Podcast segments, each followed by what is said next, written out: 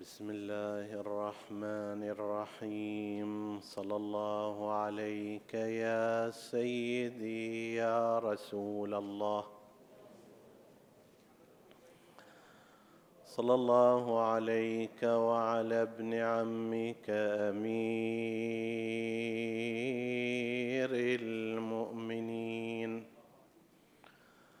وعلى أهل بيتك الطيبين الطاهرين. صلى الله عليك يا سيدي ويا مولاي يا أبا عبد الله الحسين. وعلى أخيك أبي الفضل العباس بن أمير المؤمنين. ما خاب من تمسك بكم وأمن من لجأ إليكم. يا ليتنا كنا معكم فنفوز فوزا عظيما. عطروا مجالسكم بذكر محمد وآل محمد.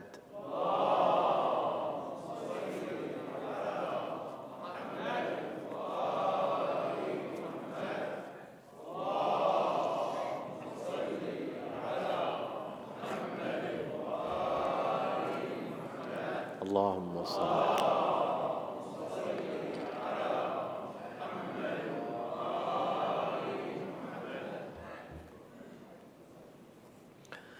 قال سيدنا ومولانا أبو عبد الله الحسين. صلوات الله وسلامه عليه. ألا ترون إلى الحق لا يعمل به وإلى الباطل لا يتناهى عنه. فليرغب المؤمن في لقاء الله محقا. فإني لا أرى الموت إلا سعادة والحياة مع الظالمين إلا برما. صدق سيدنا ومولانا أبو عبد الله الحسين. حديثنا بإذن الله تعالى يتناول بعض المنطلقات للحركة والنهضة الحسينية من خلال كلمات الإمام الحسين عليه السلام.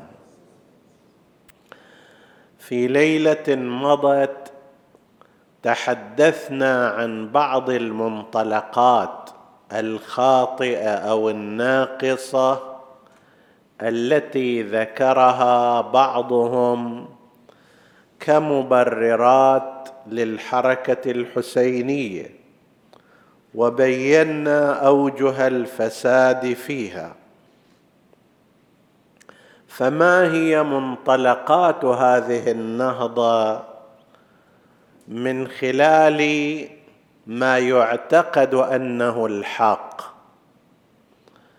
نشير إلى بعضها بحسب ما يتسع الوقت وإن كنا نعلم أننا لا نستوفي كامل الحديث فيها في هذه الفرصة القليلة من الوقت. سوف نتعرض إلى هذا الجانب من خلال كلمات الحسين سلام الله عليه. من الطبيعي أن الإمام عندما يخرج يتحدث عن نهضته وحركته وأهدافها وما الذي أخرجه فنحن نتصيد تلك المنطلقات من كلماته. كلمات الإمام الحسين عليه السلام في هذا المجال كثيرة جدا. فقد ذكر العلامة السيد عبد الكريم القزويني في كتابه الوثائق الرسمية لثورة الإمام الحسين عليه السلام ما يقارب من مئة كلمة من الكلمات التي أطلقها الإمام الحسين عليه السلام ابتداء من خروجه من المدينة المنورة إلى أن استشهد في يوم عاشوراء. أكثر من مئة كلمة بعضها كلمات للأصحاب لو استثنيناها. قريب المئة كلمة بعضها طويل وبعضها قصير بعضها خطب وبعضها أجوبة على أسئلة. والحق أن هذا العدد من الكلمات والخطب والوصايا يعد شيئا كبيرا لأن كل المسيرة هي 165 يوم تقريبا فأن يخطب فيها الإمام الحسين ويتكلم ويوصي بمئة مرة يعني في كل أقل من يومين عنده حديث. عنده خطبة عنده كلام. تاره مع ناس تاره مع شخص وهذا يعد شيئا كبيرا جدا. هذا العدد الكبير لما إحنا نلاحظه سوف نجد أنه ليس على مستوى واحد. بعض من هذه الكلمات جاءت ابتدائية يعني هو الإمام الحسين عليه السلام يبتدئ الكلام يبتدئ الخطبة يبتدئ الوصية من غير سؤال. وبعضها الآخر لا يسأله بعض الناس فيجيب عليهم بكلام يرتبط بخروجه ونهضته وظروفها وما يرتبط بها.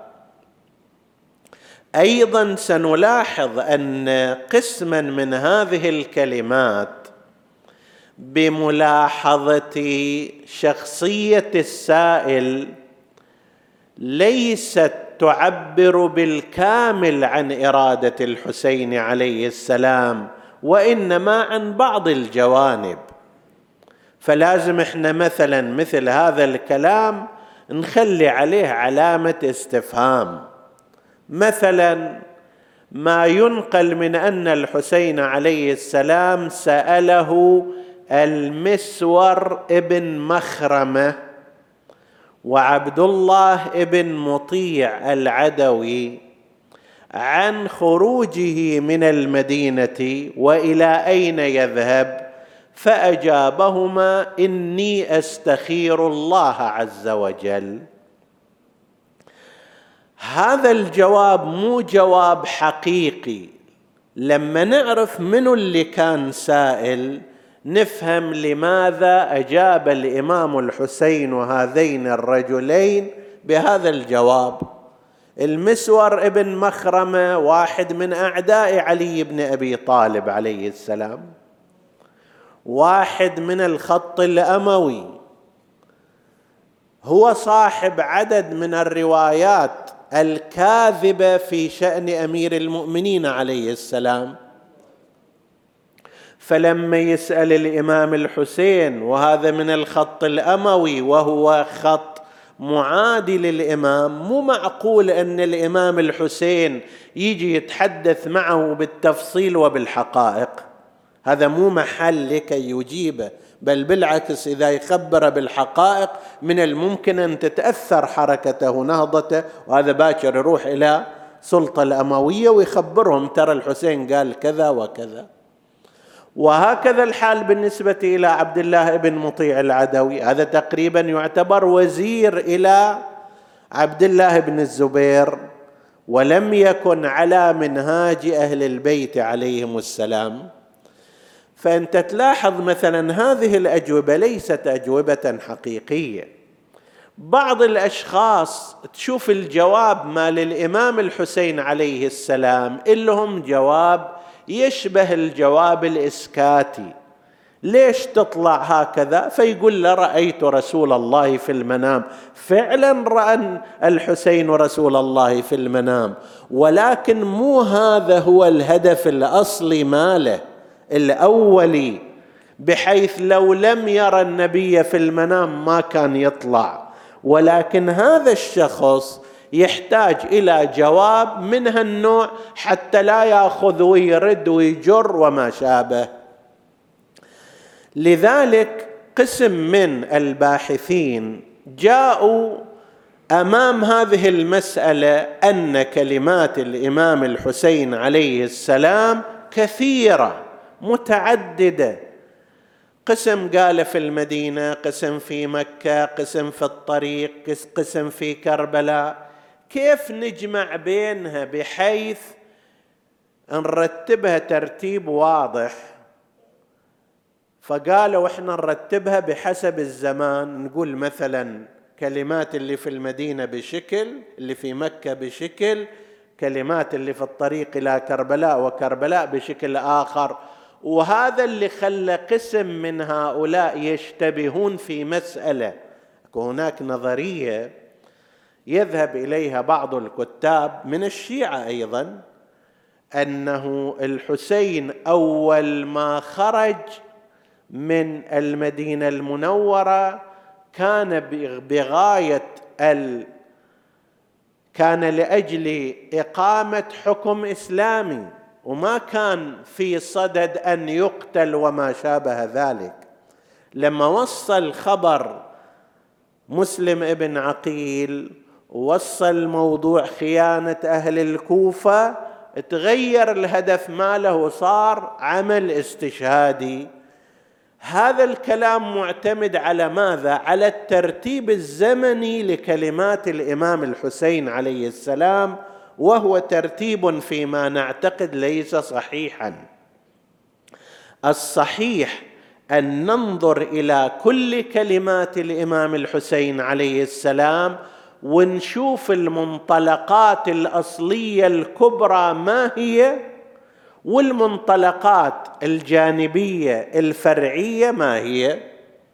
هذا النحو هو النحو الصحيح لفهم منطلقات وبواعث نهضة الحسين عليه السلام واللي إحنا راح نستعملها الآن.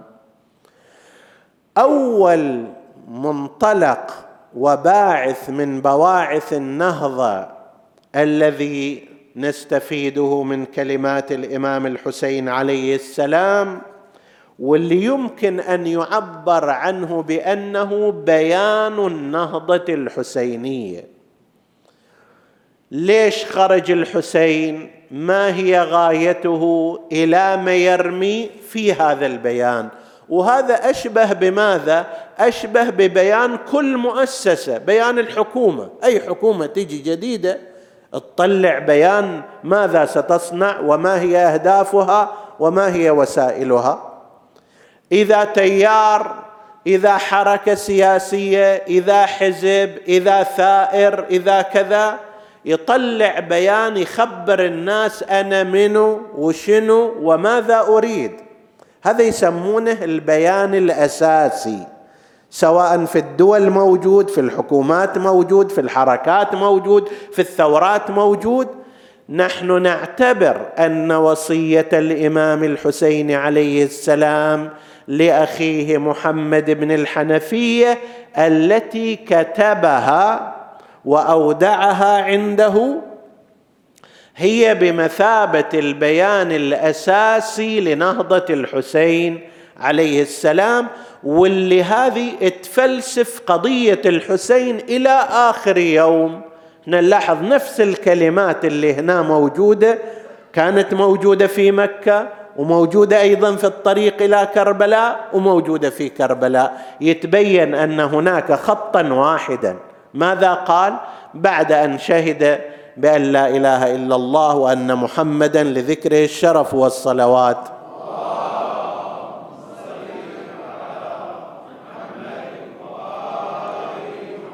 وأن الجنة حق والنار حق وأن الله يبعث من في القبور وأني لم أخرج اشرا ولا بطرا ولا مفسدا ولا ظالما. وإنما خرجت لطلب الإصلاح في أمة جدي أريد أن آمر بالمعروف وأنهى عن المنكر وأسير بسيرة جدي وأبي فمن قبلني بقبول الحق فالله أولى بالحق ومن رد علي أصبر حتى يحكم الله وهو خير الحاكمين.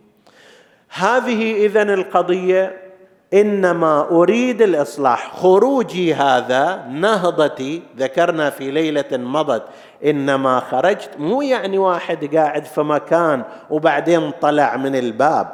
أو كان في المدينة وطلع خرج راح إلى مكة سافر. لا هذا الخروج ضمن المصطلح السياسي يعني البدء بالثورة. إنما خرجت يعني إنما بدأت بهذه النهضة وهذه الثورة لطلب الإصلاح في أمة جدي. أكو فساد عريض جدا كان في زمان معاوية. هذا الفساد العريض اللي كان في زمان معاوية ويحتاج إليه إلى تفصيل على مختلف المستويات الدينية الثقافية الاجتماعية الاقتصادية. هذا كان يهون بالنسبة إلى زمان يزيد أيضا. يعني حسب التعبير هذا أهون الشرين. إذا إجينا إلى مرحلة يزيد ذاك يعتبر ذاك الفساد السابق يعتبر جنه بالنسبة إلى هذه النار اللاحقة. فأنا إذا خرجت لطلب الإصلاح قضية الأمر بالمعروف النهي عن المنكر السيرة سيرة نبوية وسيرة علوية واللي يقبلني مو لأنه أنا ابن علي بن أبي طالب ولا لأنه ابن فاطمة الزهراء وإن كنت كذلك وإنما فمن قبلني بقبول الحق. مو على أساس نسب ولا أساس على أساس أنه هو من بني هاشم وأنا من بني هاشم فيجي وياي لا. وإنما على أرضية الحق. فأنت تلاحظ هذه المفردات سوف تتكرر في كل المراحل. قضية الأمر بالمعروف النهي عن المنكر الإصلاح الحق هذه هي محور الحركة الحسينية. لاحظوا هذا الكلام قال في المدينة؟ حتى إذا التقى بالحر الرياحي وين هذا؟ في على بوابات كربلاء بعد أشهر من خروجه. نفس الكلام رجع بنفس المفردات. قال ماذا؟ ألا وإن هؤلاء قد لزموا طاعة الشيطان وتركوا طاعة الرحمن واستأثروا بالفيء وعطلوا الحدود وعملوا بالمنكر وتركوا المعروف وأنا أحق من غير.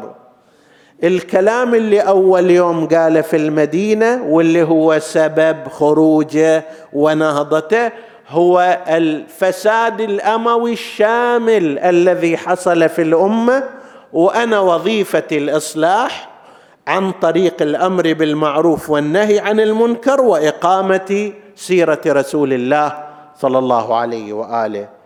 في موضع آخر أيضا أكده فقال ما ذكرناه في أول الحديث ألا ترون إلى الحق لا يعمل به؟ في هذه الأمة في هذا المجتمع وإلى الباطل لا يتناهى عنه. وإذا كان كذلك فليرغب المؤمن في لقاء الله محقا ما لازم يصبر على المنكر وعلى الباطل. فإني لا أرى الموت إلا شهادة إلا سعادة والحياة مع الظالمين إلا برما فهذه اولا ما قاله الحسين في المدينة المنورة. يعتبر البيان الأساسي الشامل والمنطلق الأكبر لنهضته صلوات الله وسلامه عليه. ونفس هذا الكلام قال في مكة ونفسه في الطريق إلى كربلاء وكرره في مواضع متعددة أن غايته هو غايته هي الإصلاح وأنه يقوم في طريق الأمر بالمعروف والنهي عن المنكر. فهذا أول منطلق من المنطلقات. يتبين من هذا أنه سالفة صراع قبلي وصراع شخصي وسيطره على الحكم وما شابه ذلك. هذا كله كلام لا أصل له. هذا واحد من المنطلقات. المنطلق الثاني رفض بيعة يزيد ولو أدى ذلك إلى أن يقتل الحسين عليه السلام. قضية رفض بيعة يزيد كان ثابتا من الثوابت منطلقا اساسيا من المنطلقات. راح أبين لك ماذا يترتب على هذا. الحسين عليه السلام من البداية في مكة قال ويزيد رجل فاسق فاجر شارب الخمور عامل بالفجور قاتل النفس المحترمة ومثلي لا يبايع مثله. طيب شافه ابن عباس وسأله أنه أنت رايح إلى مكة؟ قال بلى. فسأله لم؟ قال لأني لا أريد بيعة يزيد فإن رسول فقد علمت ما قال رسول الله في يزيد وفي أبيه. أنت تدري يا ابن عباس فقال بلى وأخذ ابن عباس يذكر للحسين عليه السلام ما ذكره النبي في حقهما من الذم ومن التوبيخ. نفس الحسين لما يشوفه مروان بن الحكم ويقول له أنا أنصحك بنصيحة فيها خير لدنياك وأخراك أن تبايع يزيد. الإمام الحسين عليه السلام قال له أنا ما أستغرب هذا من عندك وأنت ملعون على لسان رسول الله أنت وأباك ولكني لا أبايع يزيد فعلى الإسلام السلام إذا بليت الأمة بوال مثل يزيد. فإذا قضيه بيعة يزيد كان من الأمور الثابتة أنها لا يمكن أن تكون وأنها واحد من منطلقات نهضة الحسين. هذا وين ينفعنا؟ ينفعنا في تكذيب كل خبر يأتي من قبل بعض هؤلاء المؤرخين الذين شوهوا المصادر كما ذكرنا في ليال مضت من أن الحسين عليه السلام آخر الأمر لما وصل إلى كربلاء كان مستعدا كما زعموا كذبا كان مستعدا لأن يضع يده في يد يزيد حتى يصنع به ما يشاء. أو أنه في رواية أخرى كان مستعدا أن يذهب إلى يزيد حتى يسيره في أي ثغر من الثغور. يقول له روح دافع عن المسلمين في أي مكان من الأماكن ولكن تحت إمرة يزيد.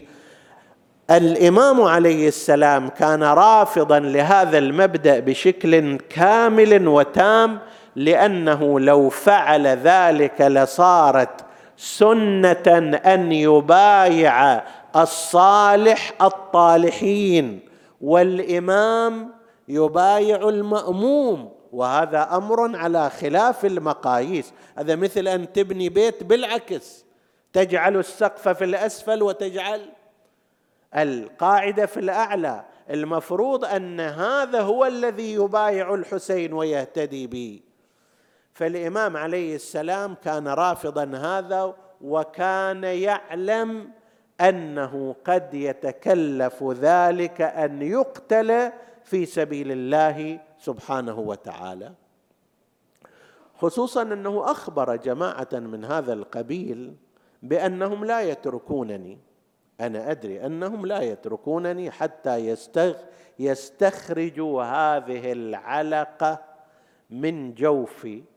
يعني قطعة الدم من داخل قلبي لازم يطلعوها ويقضون على حياتي.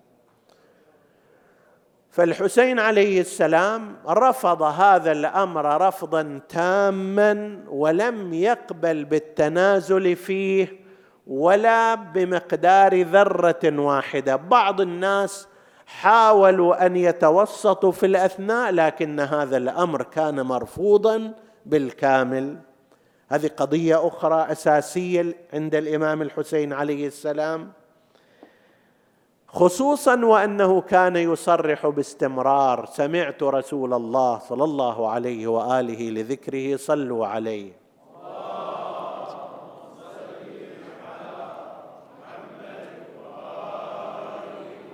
من رأى منكم سلطانا جائرا مستحلا لحرام الله عاملا في عباده بالإثم والعدوان فلم يغير عليه بفعل ولا بقول كان حقا على الله أن يدخله مدخله. فهذا مبدأ ثاني منطلق ثاني. المنطلق الثالث كان منطلق العزة الذاتية ورفض الذل من قبل الحسين عليه السلام. هذا ثابت من الثوابت المهمه التي كانت تعرف فيه حتى أن بعض أتباع الجيش الأموي كانوا يتناقشون أنه لو تحاولوا في الحسين أن يسلم حتى لا تحدث هذه الحرب فأجابهم بعض من يعرف الحسين من الجيش الأموي قالوا لا والله لا يفعل ذلك إن نفس أبيه بين جنبيه. هذا عزيز نفس ما يمكن أن يتخاذل ما يمكن أن يركن ما يمكن أن يتنازل عما يراه من الحق. وبيان ذلك أن الإنسان في بعض الأحيان قد يكون له فرصة من التقية فرصة من المداراه فقد يختار هذا. وهذا موجود بحث بين فقهاء المسلمين. مثلا لو أن انسانا أسر بيد الكفار وطلب منه على سبيل المثال أن يشتم النبي وأن يتكلم بسوء عن الإسلام. هذا يقدر يأخذ بالرخصة وهي التقية بأن يفعل ذلك بلسانه وقلبه مطمئن بالإيمان. وهناك مرتبة أخرى أنه لا لا يصنع ذلك فينال الشهادة على هذا الأساس. طيب قسم من هذه المواقف أيضا ترتبط بالأشخاص. يعني أكو هناك شخص يقول لك أنا ما أقدر أقدم على قضية القتل والسيف. فلو كلف هذا الإنسان إلا لازم تصمد وإلا لازم تعرض نفسك على السيف قد يكون من التكليف بما لا يستطاع.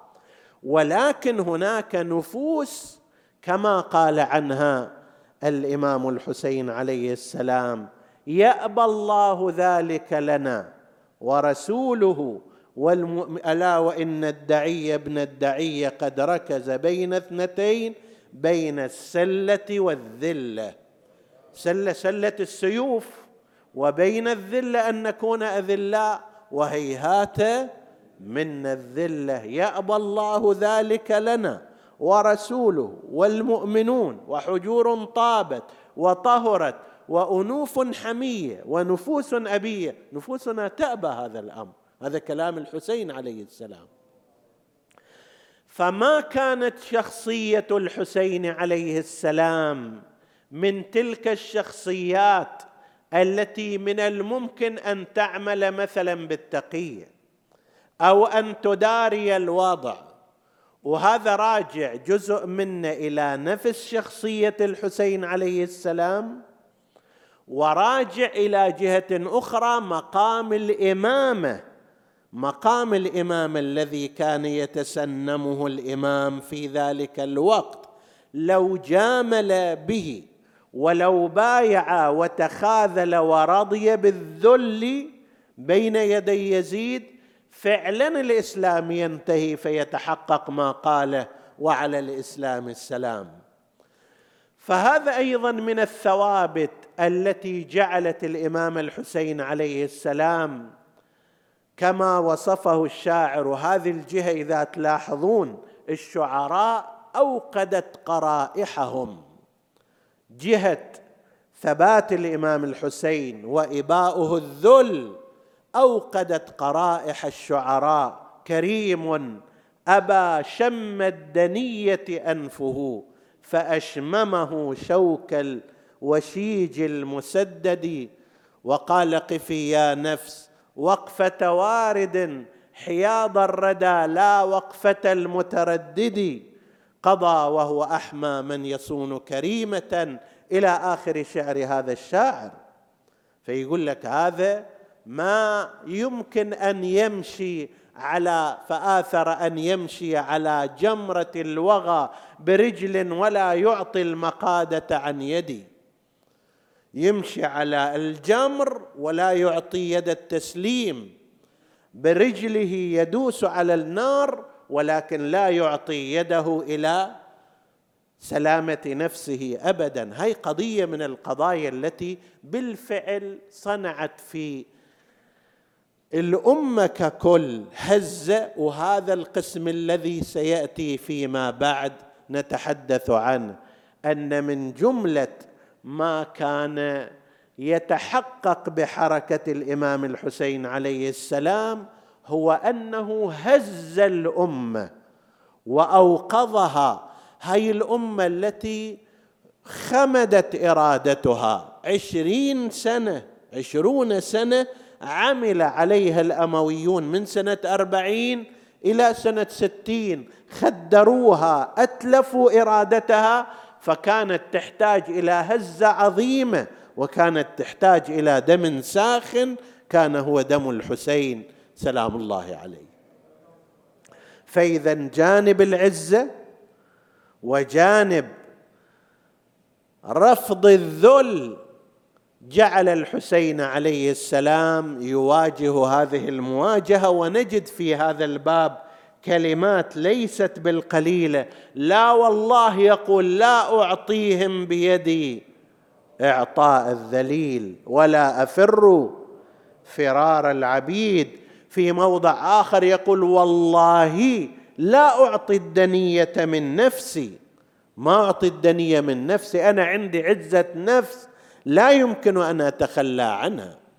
فإذا صار عندنا ثلاثة أشياء أساسية هي التي نعتبرها الأساس في النهضة الحسينية. هناك دوافع أخرى تأتي في مرتبة تالية.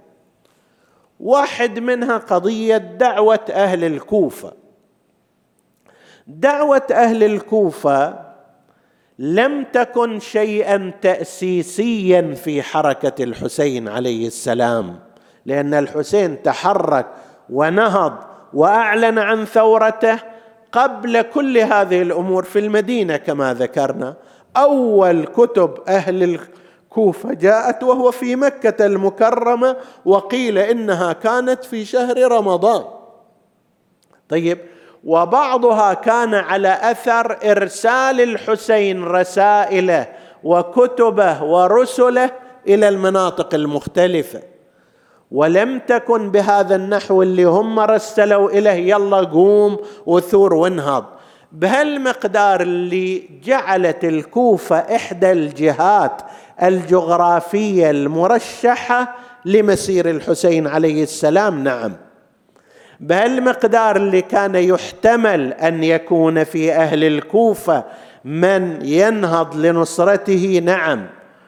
وهذا الأمر كما ذكرنا فيه نقاش أنه أساسا هل كان الحسين عليه السلام رايح إلى العراق لينشئ دولة إسلامية تحت قيادته هو أو لا؟ رأيان عند علمائنا حتى القدامى مثلا الشريف المرتضى رضوان الله تعالى عليه أحد علمائنا الكبار أستاذ من أساتذة العلم والمعرفة تل تلميذ الشيخ المفيد رحمه الله طيب وأستاذ شيخ الطائفة الطوسي. عند كتاب اسمه تنزيه الأنبياء وهو عالم جليل كبير. فهذا يقول في هذه القضية أنه الحسين بالفعل ذهب إلى العراق من أجل أن ينشئ دولة تحكم بالكتاب. ليش؟ يقول لأنه غلب على ظنه نصرة أهل الكوفة غلب على ظنه نصرة أهل الكوفة له. والإنسان أي إنسان طبعا إذا يعمل بالظاهر إذا غلب على ظنه شيء يتابعه. فالحسين عليه السلام توجه إلى هناك ثم فيما بعد تبين أن الأمر ليس كذلك بس بعد خلص انتهى الأمر. هذا من القديم ومن العلماء المتأخرين.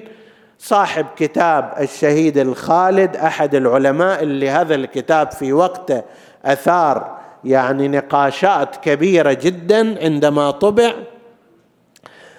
وغاية ما فيه يعني الإشكال اللي أشكلوه عليه إنه هذا يخالف ما نعتقده من علم الإمام المعصوم بما سيجري وأنه سيقتل في كربلاء وأنه لن تكون هناك دولة ولن يكون هناك انتصار. فاذا أكو رأي هذا الأول أن الإمام عليه السلام لما راسله أهل الكوفة اتجه إلى ذلك المكان لأجل أن تقام دولة إسلامية يحكمها الحسين عليه السلام. رأي آخر والذي عليه الأكثر لا يقبل هذه الفكرة. يقول لك أن قضية مقتل الحسين عليه السلام كان طافحا على لسانه من البدايات. من المدينة تحدث وكان يعلم. في مكة كثير تحدث. أخبر الاخرين انه أن مقتله في عاشوراء. أخبر الآخرين بأن جنازته تمزقها عسلان الفلوات وما شابه ذلك فهو كان يعلم أن مقتل في كربلاء لا معنى لأن يسعى لإقامة دولة إسلامية وهو يعلم أنه سيقتل. وإن كان بعض هؤلاء يقولون طيب الإمام يعمل على حسب الظاهر وإن كان علمه الواقعي بأن هذا لا يحصل. فإذا هناك أيضا منطلق من المنطلقات التي تذكر وهو إقامة نظام عادل قدر الإمكان لو تمكن من ذلك صلوات الله وسلامه عليه.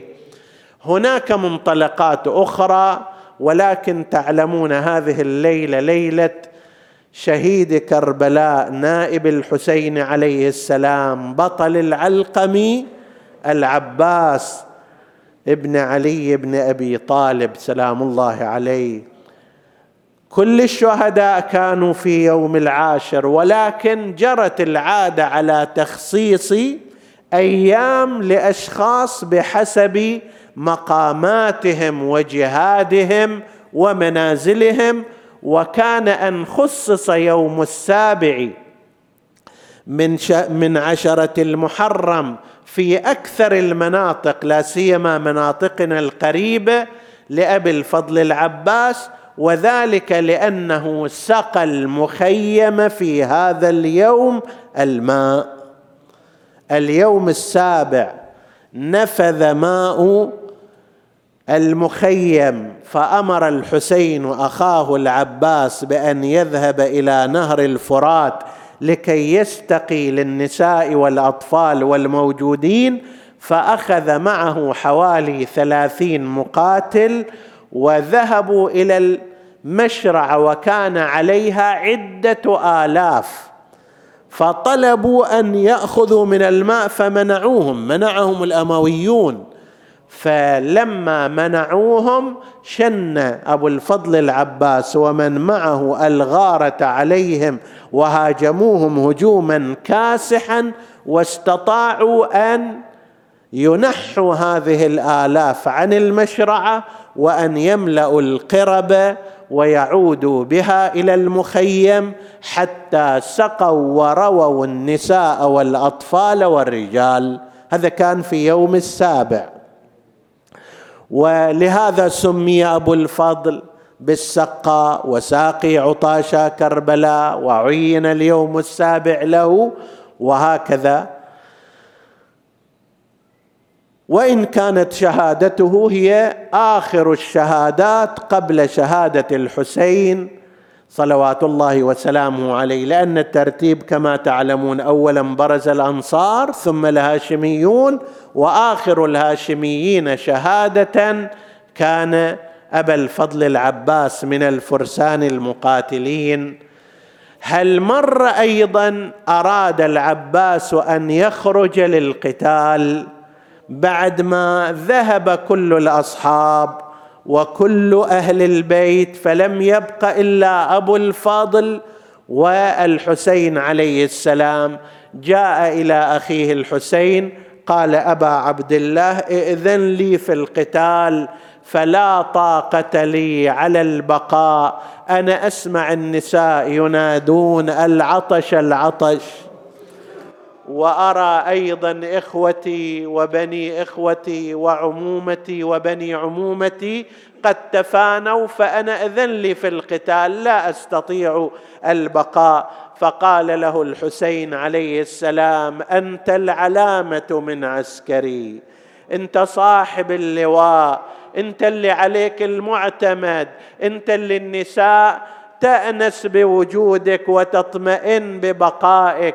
فقال لا طاقة لي على الصبر وأنا أسمع الصبية والأطفال يتصايحون وعطشاه وعطشاه قال إذا كان لا بد من ذلك فاطلب لهم قليلا من الماء. لعل الوحيد في اليوم العاشر اللي طلع إلى القتال ومعه قربه هو أبو الفضل العباس عليه السلام. لكي يستقي للنساء والأطفال مرة أخرى فحمل عليهم حملة منكرة. وحدر قمر هاشم على جيش العدا وصال رمح المنية وصارمه بتار لا جال. مثل الزلازل من حدر تسمع رعيده يتبختر مكيف ملاقى الموت عيده. حتم القضب سيفه وعزرائيل بيده. ضيق فضاها والعساكر شافت أهوال. فرت وظنت حل عليها نافخ الصور. يطلب تطلب الملجأ والرمح يلعب بالصدور والشمس تتوقد وقلبه من الظما يفور. وتذكر سكينة وأخوها وللنهر مال انحدر إلى ذلك النهر لكن جهة المخيم ماذا يحصل؟ كأني بزينب سلام الله عليها ترتقب عودته لكنه كان قد انحدر إلى ذلك النار. عندها وصل إلى الماء أحس ببرودة الماء وأراد أن يشرب يعني بحركة غير طبيعية بحركة مفاجئة مد يده إلى الماء. عندها رن في أذنيه عطش الأطفال والصبيه فرمى الماء على الماء. شلون اشرب واخويا شلون اشرى يا أبو أخويا حسين عطشا سكنة والحرام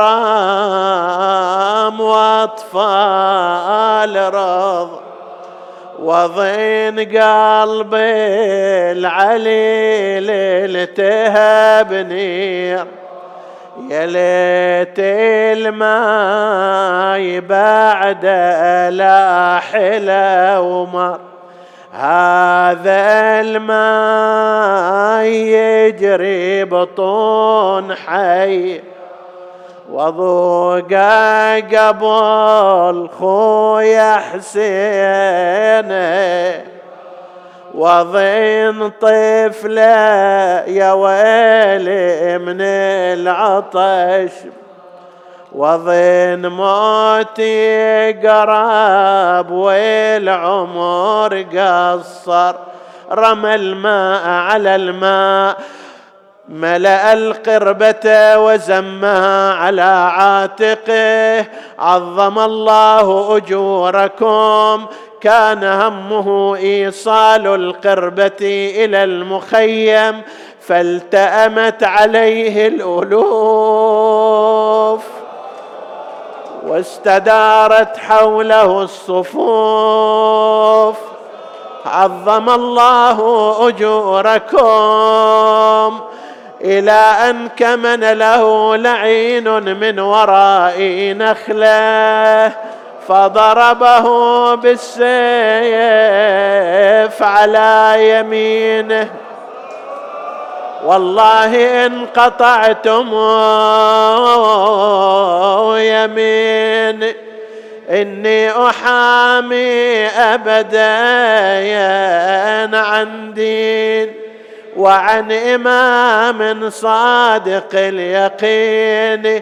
نجل النبي الطاهر الأمين. أخذ السيف بشماله أعاد الحمله همه إيصال القربة إلى الخيمات. وإذا بلعين آخر يأتي من خلفه ضربه بالسيف على يسراه. فقطع يده اليسرى فقال يا نفس لا تخشي من الكفار وابشري برحمته الجبار قد قطعوا ببغيهم يساري فأصلهم يا رب حر النار. وقف أبو الفضل حائرا. لا يدين فيقاتل ولا يستطيع الوصول إلى الخيمة. فجاءته السهام كرش المطار. فسهم أصاب كتفه وسهم أصاب القربة وأريق ماء كأن هذا السهم اللي أراق ماء القرب أكثر من السهام التي أراقت دمه في ألمها فوقف حائرا بينما هو كذلك وإذا بسهم يتنشب في عينه.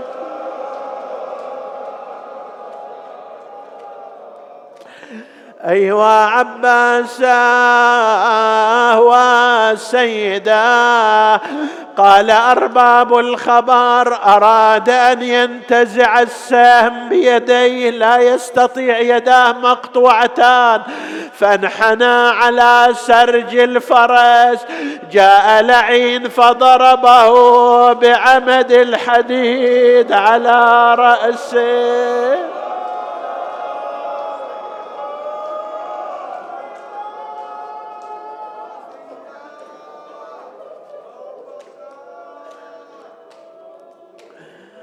فطر هامة ما أدري ذاك الوقت أبو الفضل العباس اتذكر ضربة والده على رأسه أو لا.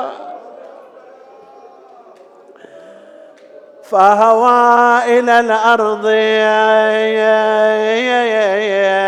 مغمى عليه. قال بعضهم أنه رأى أبا الفضل العباس في المنام. قال لم لا تقرأ مصيبتي؟ قال أنا أقرأ مصيبتك سيدي. قال لا أريدك تقرأ هذه المصيبة. الانسان إذا وقع من على ظهر فرسه يتقي الأرض بيديه إذا كان مقطوع اليدين بماذا يتقي الأرض. إذا كان أيضا فيه السهام والنبال متنشبة في جسده ماذا يصنع؟ فأغمي على أبي الفضل العباس هذا والحسين من بعيد ينظر. لما نظر أخاك وقع على الأرض جاء مسرعا. نزل من على ظهر فرسه. قال أرباب الخبر حمل شيئا من الأرض وإذا بها كف أبي الفضل اليمنى. وجاء بيديه إلى حيث مصرعه جلس عنده وضع رأسه في حجره.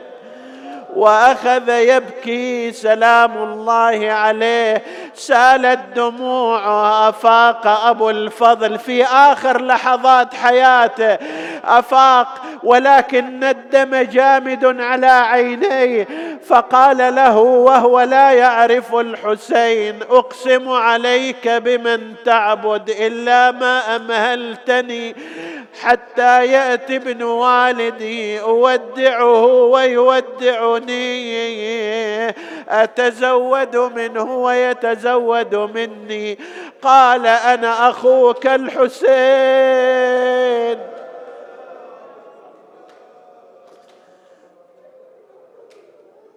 لما سمع أبو الفضل كلام الحسين جر رأسه إلى التراب. رفعه الحسين إلى حجره مرة أخرى. فجره العباس قال له الحسين أخي لماذا تجر رأسك من حجري إلى التراب؟ قال أنت تضع رأسي في حجرك ولكن من يضع رأسك في حجره؟ أبو فاضل لا تخاف على الحسين رأسه ما راح يصير في التراب سيرفع على رمح طويل.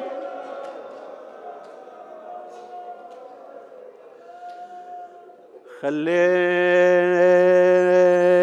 قلبي الأخو.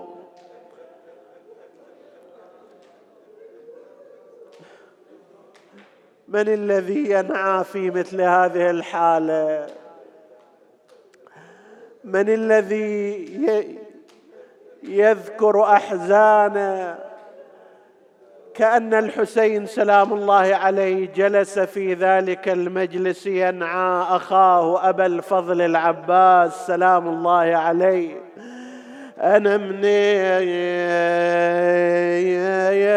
يا نجتني هالرميه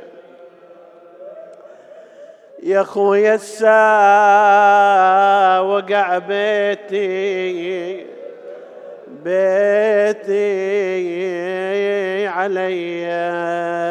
يا خويا الساعة عدو الشمات بيا وأشوف أنك يا أبو فاضل مطبر. عباس هذه جيوش الشرك قد زحفت نحوي. بثارات يوم الدار تطلبني. نسألك اللهم وندعوك باسمك العظيم الأعظم. الأعز الأجل الأكرم يا الله. اغفر لنا ذنوبنا كفر عنا سيئاتنا. آمنا في أوطاننا لا تسلط علينا. من لا يخافك ولا يرحمنا ولا تفرق بيننا وبين محمد وآله طرفة عين. إخواني الحاضرين اللهم احفظهم فردا فردا واقض حوائجهم. اشف اللهم مرضاهم لا سيما المرضى المنظورين. اللهم اشفهم بشفائك وداوهم بدوائك وعافهم من بلائك. وتقبل اللهم عمل المؤسسين بأحسن القبول إلى أرواح موتاهم وموتى السامعين. نهدي ثواب الفاتحة تسبقها الصلوات.